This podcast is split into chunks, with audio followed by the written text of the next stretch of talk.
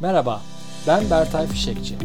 Ofisin Şifreleri podcastında çalışan bağlılığı, ekip liderinin zorlukları ve beceri gelişimi, kariyer yolculukları ve ofis dünyasının şifrelerini çözme hakkında konuşuyor, bazen de konuklarımı ağırlıyorum.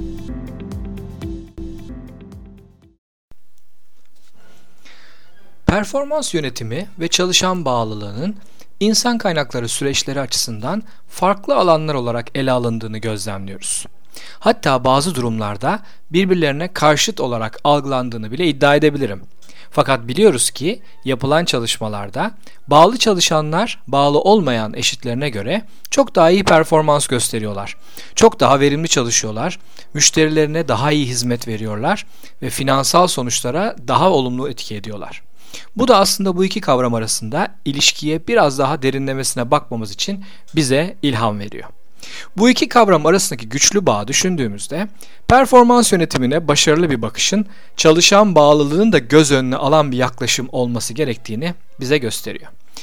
Peki çalışan bağlılığı ve performans yönetimi neden farklı olarak ele alınıyor?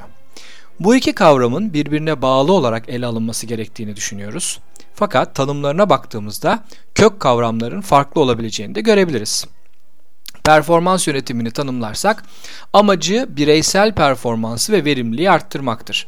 Bu doğal olarak çalışanın gelişebileceği alanları belirleyen bir değerlendirme ile yola çıkar ve ideal durumda çalışanın güçlü yanlarını da aynı şekilde ortaya çıkarır. Çalışan bağlılığı ise Bağlılık çalışanın şirketine, işine, yöneticisine duygusal yatırımını ve bağını ifade ediyor. Bağlılık sadece iş sonuçlarına bakmak yerine çalışanların ihtiyaçları ve motivasyonlarını göz önüne alması gereken ve sürekli iki taraflı çalışan bir geri besleme sürecini kullanır. Performans yönetimi çalışanların verimliliği üzerine odaklanmışken bağlılığın bir yan ürünü de daha iyi performans göstermek için enerjisini arttırmış ve motive olmuş çalışanlardır. Bu farklı görünen tanımlara rağmen aslında bu iki kavram aynı madalyonun iki yüzü gibidir. Harvard Business Review'un bir çalışmasında liderlerin %90'ı bağlı çalışanların daha iyi performans gösterdiklerini ve %75'i bağlılığın iş sonuçları için kritik önemde olduğunu ifade etmişler. Liderlerin %69'u da bağlılığı geliştirmeden performansı geliştirmenin mümkün olmadığında anlaşmışlar. Performans yönetimi çalışan gelişimini nasıl destekler? Modası geçmekte olan yıllık performans değerlendirme yaklaşımının aynı zamanda kötü de bir algısı var.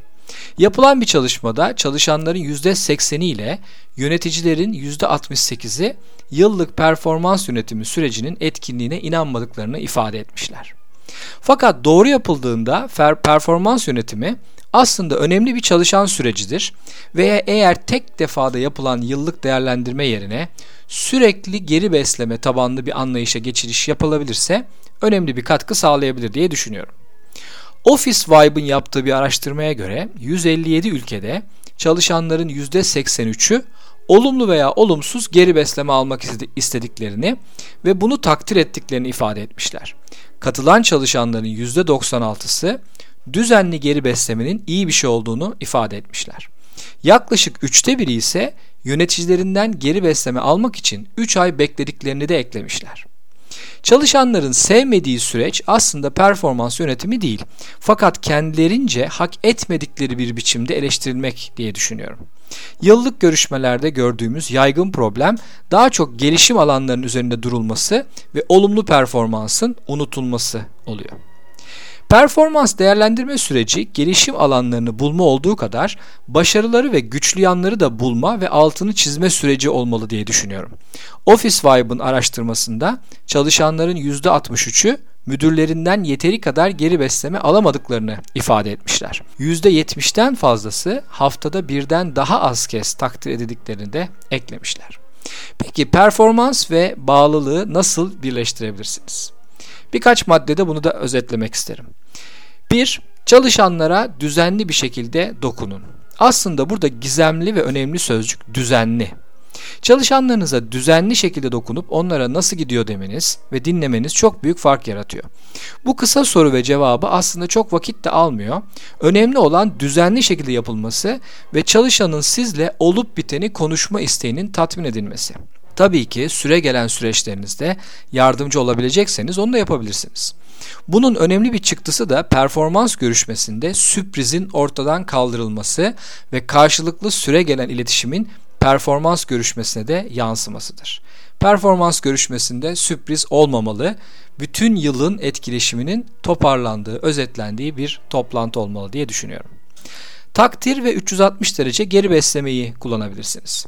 Bahsettiğim bu çalışmada çalışanların yeteri kadar geri besleme almadıklarını belirtmesi performans yönetimi ile bağlılık ilişkisini ortaya çıkarıyor. Ancak başka bir veri de çok ilginç. Çalışanların 3'te 2'si ekiplerinden ve yataylarından daha fazla geri besleme almak istiyor. 360 derece çalışmalarının burada etkili olabileceğini söyleyebiliriz. Aynı zamanda takdiri teşvik eden aplikasyon platformları da çalışanların birbirine takdir vermelerini sağlayarak olumlu etki yaratabilir. Bu da bağlılıkta çok önem verdiğimiz insan bağını arttırmaya yardımcı olabilir. Bir diğer madde her çalışanla kişisel gelişim ve kariyer gelişimini konuşun. Gelişim alanlarını konuşurken bunu düzeltilmesi gereken yanlışlardan ziyade gelişim için fırsat olarak konumlarsanız daha iyi sonuç alabilirsiniz. Hepimiz insanız. Sadece eksik yanlardan söz eden bir müdürle konuştuktan sonra çalışanların çoğunun bağlılığı düşecek, kendilerini korumak için gelişim alanlarını yok sayma yoluna bile gidebileceklerdir.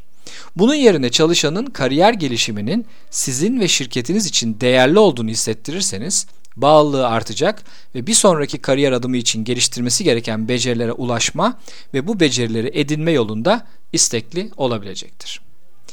Bir sonraki maddemiz meslek içi öğrenme programlarını desteklemek. Çalışma sırasında öğrenmeyi esas alan programlar çok faydalı olabilir.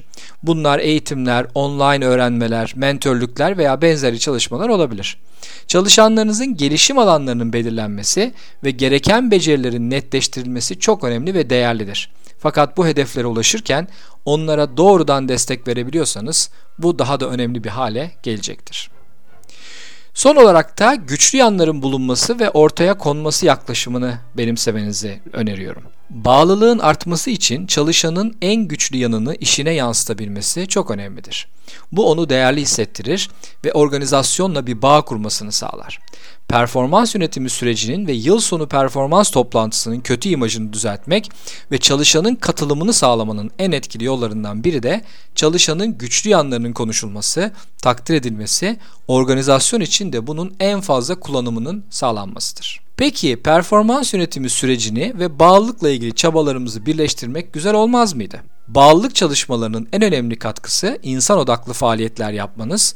Buna karşın performans yönetiminin en zayıf görünen yönü de sonuçlara aşırı bağlı olması ve çalışanların güçlü yönlerini yerine gelişim gerektiren alanlara odaklanmasıdır. Yapılan çalışmalar performans yönetimi süreçlerinde insani gelişimi, insan odaklılığı, insanların hedef ve gelişim süreçlerini işin içine kattığımızda hem verimlilikte hem bağlılıkta olumlu ilerlemeler sağlayabileceğimizi düşünebiliriz. Teşekkürler.